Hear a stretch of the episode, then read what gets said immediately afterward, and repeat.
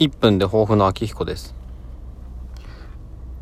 えっ、ー、と、1分って短いなっていう話なんですけども、コメントもいただきました。ありがとうございます。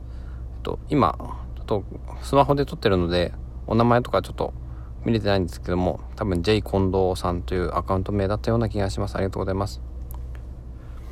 えっと、ラジオトークのカタリスト図書館という番組を削除して、その RSS フィードをアンカー、あ、旧アンカーですね。Spotify for Podcasters の方に移行しました。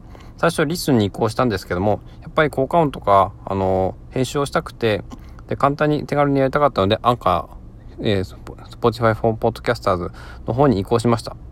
ところが、あの、古い RSS フィードの削除とか移行とかがうまくいってないような気がして、ちょっと、えー、気が、えー、落ち着いてないところです。まあ、でもなんとかなるということでやっていきたいと思います。ではまたありがとうございました。